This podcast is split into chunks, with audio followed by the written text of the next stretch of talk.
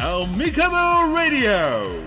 オ放送学専攻、朗読、英語発音指導士、心理学、脳科学、キャリコン、古典文学、営業スキルなどアミーゴ エーケーエー アンちゃんが気取らず作らずリスナーの皆さんとただ楽しみます。レターを読むときだけセブン Colors Voice、 元気欲しいとき寄ってってアミカブラディオ、アンちゃんテオリー from ジェイピーエフエム、 あなたの背中押してくれちゃう Come on Joiner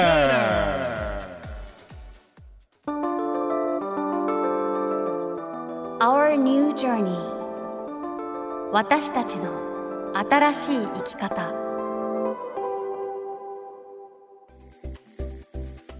Hi there! アミーゴ エーケーエー アンちゃんです。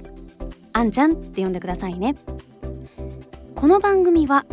アンちゃんが応援したい人たちをフィーチャーすることによって、今こうして聞いてくださっている皆さんお一人お一人にも何か気づきだったり癒しだったり、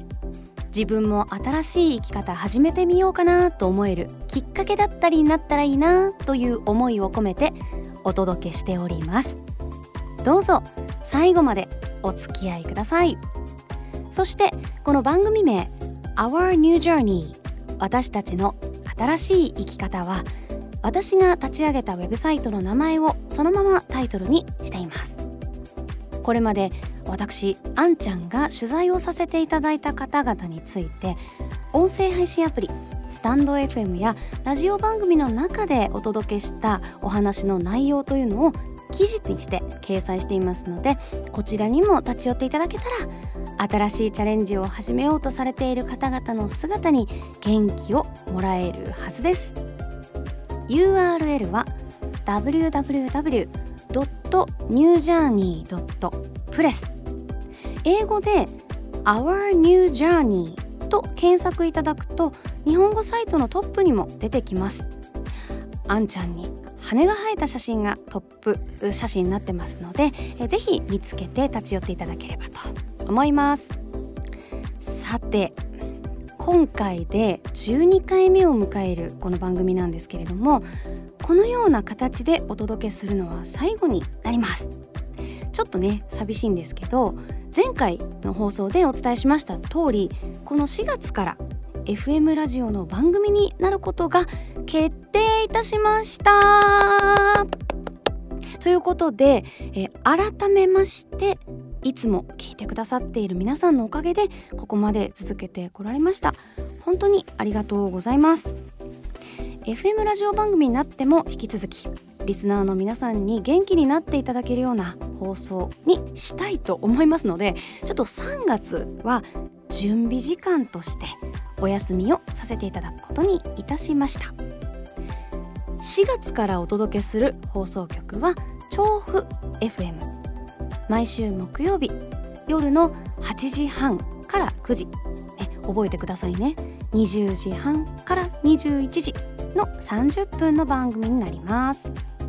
お近くにお住まいではない方にもリスラジというアプリからリアルタイムでお聞きいただけますので、まあ、ぜひね、えー、事前にリスラジご用意いただいて、ちょっと覗いてみていただけたらなと思います。なんかね、いろんなラジオ局の番組がね手軽に聞けるんですよね。私もすごく最近重宝しております。ところでいちがつにお届けした放送の中で、今年の目標として私ふたつ挙げてました。覚えてます？一つはこの番組をもっと多くの方にお届けできるように電波に乗せたいっていうことでしたが、まあ、これはね今お話しした通りしがつからいよいよ実現するわけですね。でもう一つ、ね、覚えてくださってますかね、うん、っていうかまあ私が覚えてなきゃいけないんですけど、さんがつのキャリアコンサルタント試験に向けて毎日の勉強を始めますって言ったんですよね。ねえ、わーって感じですね。本当に進捗状況はノーコメントとさせていただきますけれども、まあ、改めてねちょっと自分に言い聞かせるために、えー、ここでもう一度触れてみました。そんなわけでね、えー、さんがつちょっとお休みするっていうのもあるんですけど、えー、またしがつにお会いできるのを楽しみにしています。今日はこんな私にぴったりな英語の格言をお届けします。 Our greatest weakness lies in giving up。 私たちの最大の弱点は諦めることにある。 by トーマス・エジソン先生ということで、にせんにじゅうにねんももうにかげつがね過ぎようとしているところなんですけれども、皆さんまだまだこれからです。前向きに一緒に頑張っていきましょう。ではここで今日のいっきょくをお送りしたいと思います。今回も前回ご紹介した曲の作詞作曲をされていたシーカさんによる手をつなぐという歌をお送りします。シーカさんは音声配信アプリスタンド エフエム の中でオレンジリボン運動、えー、子どもの虐待防止を呼びかける市民運動のシンボルマークですけれども、このオレンジリボン運動の一環としてボイスドラマ天気雨セルフカウンセリングしようの制作をリードされていた方です。私自身も詩の朗読でいちわだけ参加させていただいたご縁があってご紹介させていただいています。それではお聞きください。シーカーさんで手をつなぐ。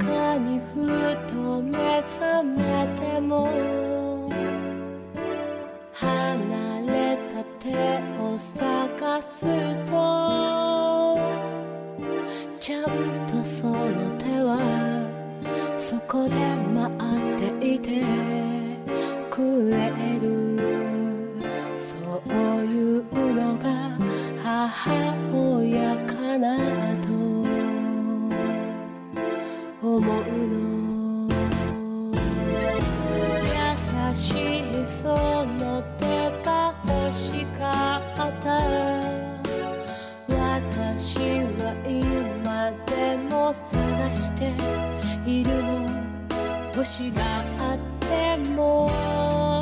夢に見てももう手に入らない。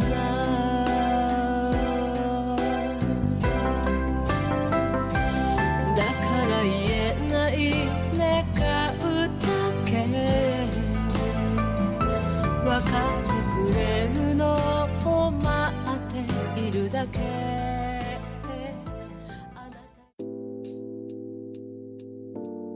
Anchanとコラボトーク。このコーナーではまさに今新しい生き方やチャレンジを始めようとされているAnchanが応援したい人をフィーチャーさせていただきます。今回も引き続きこうさんの後半をお送りします。前回のお話では幼い頃はいろいろなコンプレックスを抱えて内気な少年だったところから一転して中学高校大学とねアクティブな青春時代を送ってきたこうさんでしたよね。とにかく勉強はしたくないということで受験前にとことん頑張って楽をできるところはとことん楽をしたいと明言されていたのが印象的でした。そんなこうさんが大学卒業後あえて苦労をしようと始めた訪問販売の仕事を いちにねんでお辞めになった理由から始まりますので、ぜひその後の社会人生活やよんじゅうだいになって気づいたというこうさんの本質、そしてそれを体現されようとしている現在のお話に耳を傾けていただけたら幸いです。ここに至るまでの人生や心の変化などについて皆さんの背中も押してくれるんじゃないかなというようなお話を伺いましたので、どうぞお聞きください。これ辞めたきっかけって、はい、ちょっとその仕事中に車で事故に、ま、巻き込まれまして休業をしてたんですけど、まあ、そこでなぜか会社と金銭トラブルになりましてですね、えー、というかまあいろいろと起きまして、はい、もう嫌になって辞めました。そっかそっか、はい、じゃあそれ いち,に 年でそのきついお仕事を辞められて、その後なんか転職なさるって感じですか？そうですね、その後名古屋でフラフラしてからえー、湘南に出てきた。はあはあ、あ、じゃあすぐにお仕事を見つけるっていうよりは住むとこを変えた、環境を変えたという感じですかね。ああ、でついに湘南にやってくるんですね。そうですね、はい。これ湘南にもともと来たかったみたいな感じですか？いや、たまたま知り合いがいたのでそこで。そうなんだ、たまたまだったんですね。そうですね、はい、なんかコウさんね、今のコウさんは本当マリンスポーツとかすごいやってるイメージだから、もう湘南に来たくて来たくてしょうがなかったのかと思ってました。全然でもなかったです。じゃあこのまあおそらくねにじゅう半ばぐらいのタイミングだと思うんですけど、うんうん、えー、湘南に移住されて、で湘南ですぐお仕事をされ始めたみたいな感じですか？まあ、そうでもなく、そこも結構フラフラとしながらという感じだったんですね。あ、そうなんですね、はい、燃え尽きちゃったとかですか？なんでしょうよ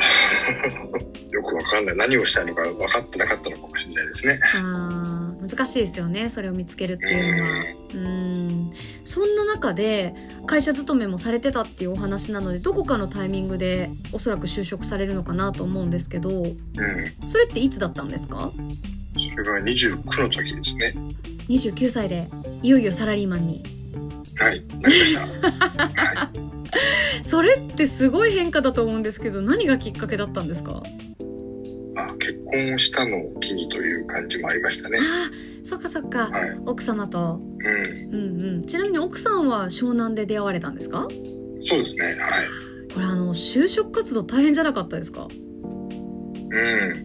そうですね、結構大変でしたねそうですよね、ブランクがねやっぱりあるから。どんなお仕事に就かれたんですか？その時もやっぱり楽をしたかったっていうのが自分の中であって、うん、ハローワークに行って楽な仕事なんですかって聞いたんですね、うん、そしたらルートセールスがいいよって言われたんで、ルートセールスを探しました。あ、なるほど、もうお客さんがいてね、すで、はい、にね、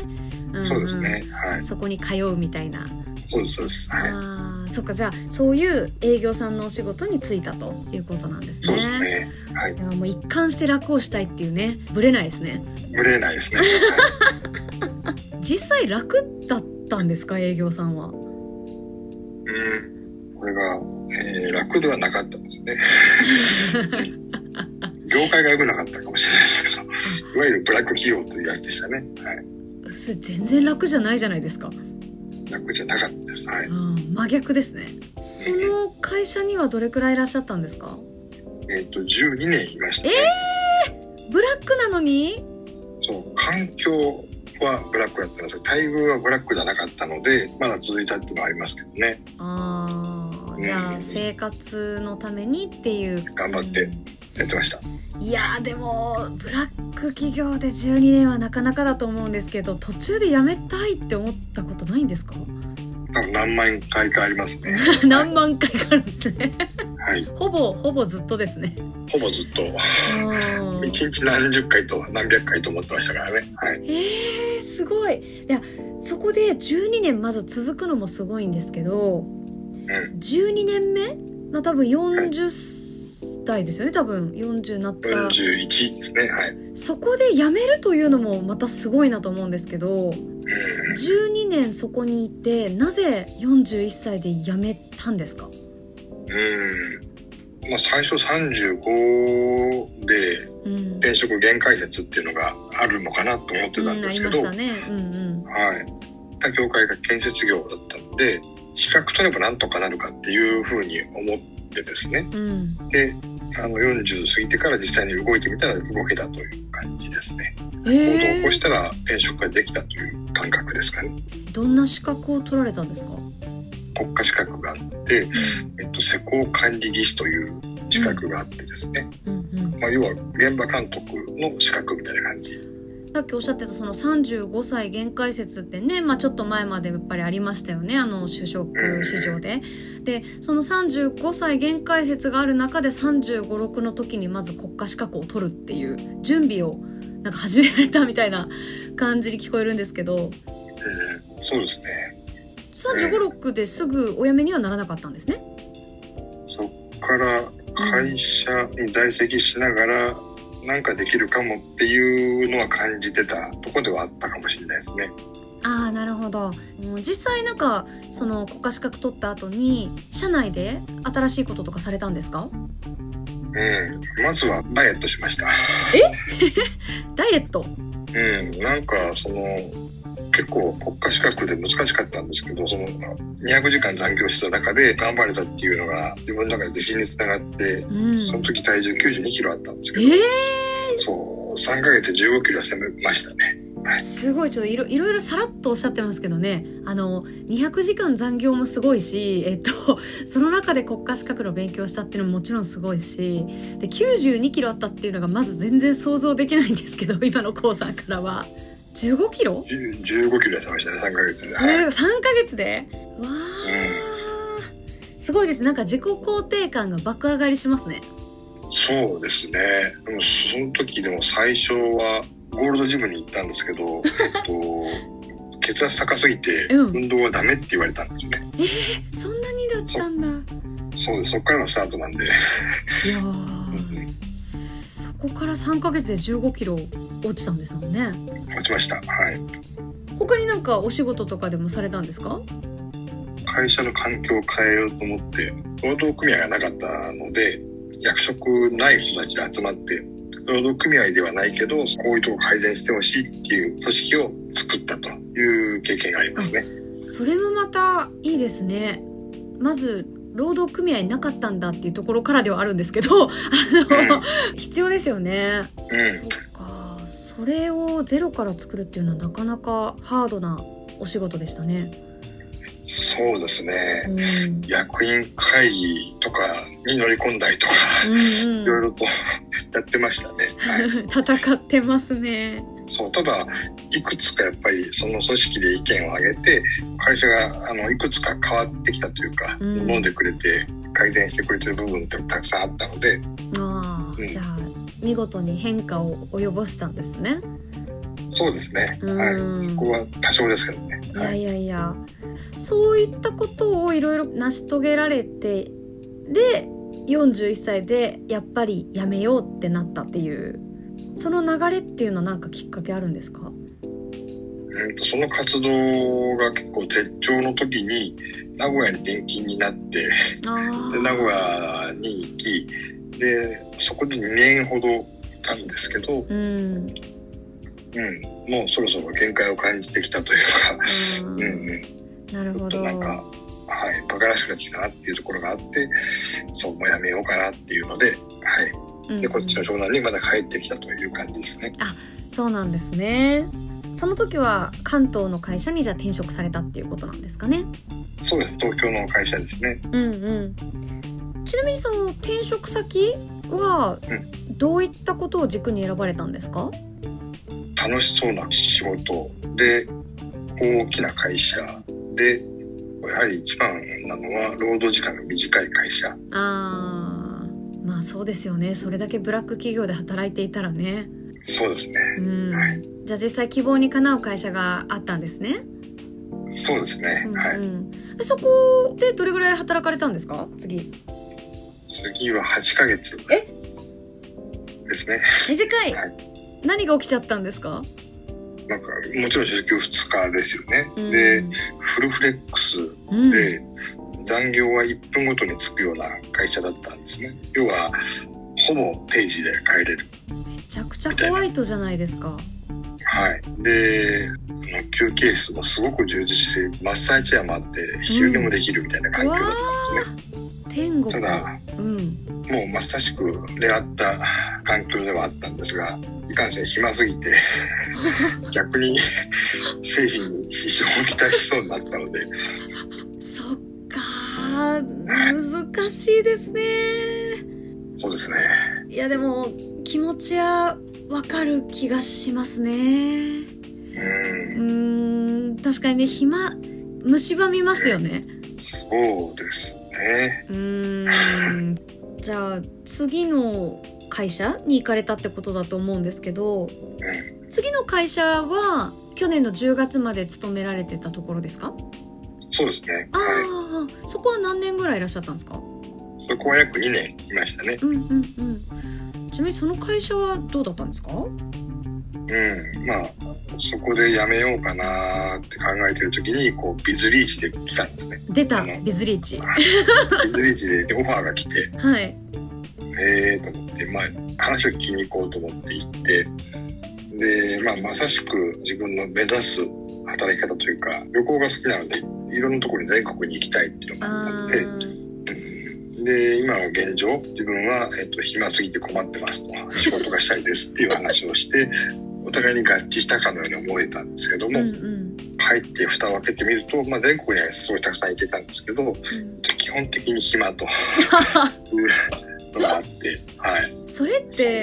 コウさんが優秀すぎてちょっとあれなんじゃないですか、他の人に与えられるタスクと同じように与えられても終わっちゃうみたいな、そういう感じじゃないんですか？がそういう感じではなくて、まあ資格の内容がですね、忙しい人もいるんですけど関わり方がなかなか少ない、あー、感じの働き方になってたという感じなんですね、その会社だと。はい、なるほど。じゃああんまり現場に入っていくみたいな感じじゃなかったですかね。そうですね。浅く広く関わるみたいな。なるほど。で、こうどこ行ってもこうアウェーみたいな感じの環境だったのかな。はい。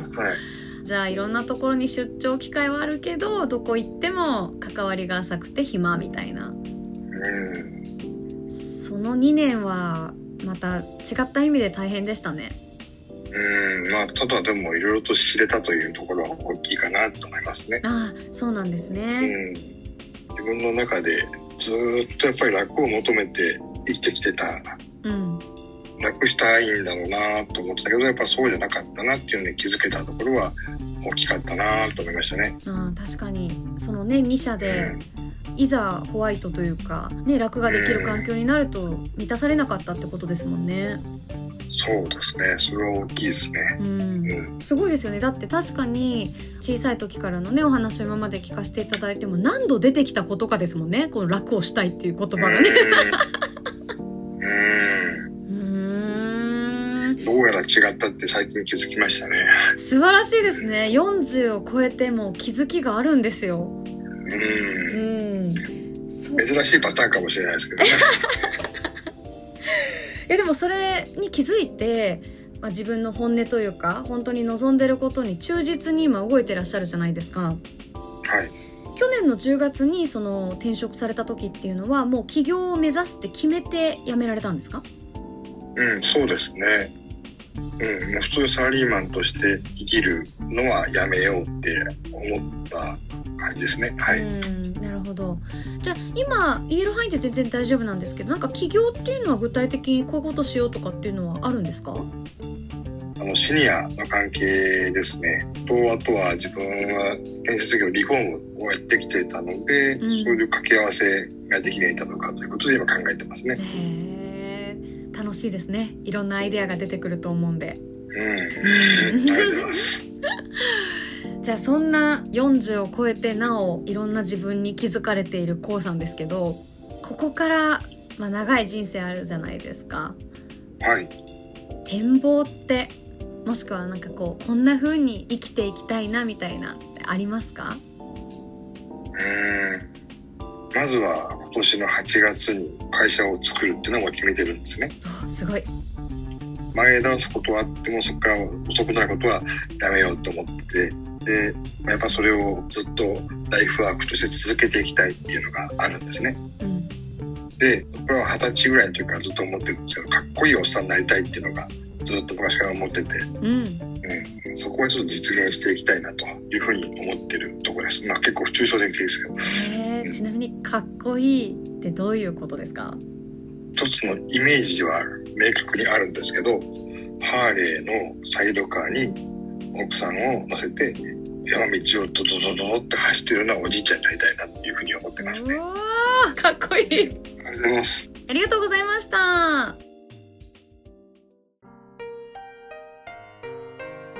あんちゃんの朗読部屋へようこそ。お友達であり詩人のゆうこさんの詩を大切に読ませていただきます。作品はインスタグラム英語ローマ字表記で夢の種ゆうこで検索ください。輝きを放つ水晶。同じようで違う輝きを放つ水晶。自分から輝いているようで光に反射して輝く。汚れがなく透き通った水晶はその光に応じて反射を変える。私は水晶を磨くことも、より輝く場所に連れて行くこともできない。きれいに輝く水晶をただきれいだと見つめているだけ。この水晶たちが泥水に浸かって輝きを見失わないようにただ願うだけ。自分で輝ける場所を探してほしい。あなただから輝ける場所で眩しいくらいに強い光を放ってほしい。そんな場所が一つでも多くあることを願う。輝ける場所を私たちが汚してしまわないように切に願い、個々に輝く水晶を目を細め見つめている。にせんじゅうななねんはちがつにじゅうくにち、ゆうこさんの詩輝きを放つ水晶でした。今回も最後まで聞いてくださってありがとうございます。コラボトーク、こうさんの現在に至るまでのストーリーが完結しましたね。今まで自分は楽をしたいんだと思っていたけど違ったんだということに気づけてよかったとおっしゃっていたところが、個人的には非常に刺さりました。やりがい、生きがいをね求めて動き始めたこうさんの今後がすごく気になりますので、私自身が元気をもらいにまたお話を伺えたらなと思っております。さて、そしてオープニングでお話ししました通り、この Our New Journey、私たちの新しい生き方という番組は晴れてしがつより エフエム ラジオ番組になります。さんがつは準備のためにお休みさせていただきますので、今回のこの放送をもってこちらのチャンネルでのこの配信が最後となります。ぜひ引き続きしがつからは調布 エフエム にチャンネルを合わせていただいてお聞きいただけたらと思っておりますので、メモってください。しがつから毎週木曜日夜のはちじはんからくじ、調布 エフエム です。でリスラジというアプリでお聞きいただけるようですので、まあ、ぜひねダウンロードして、えー、使ってみていただけたらなと思っています。また皆さんにお耳にかかれることを楽しみにしております。そして最後に、この番組のタイトルにもなっていますが、私が管理人をしているウェブサイト Our New Journey、 私たちの新しい生き方、改めてぜひ ダブリューダブリューダブリュードットニュージャーニードットプレス もしくは英語で Our New Journey と検索いただいて覗いてみてくださいね。頑張って更新していきます。それでは皆さん、Thank you for listening. ごきげんよう。あんちゃんでした。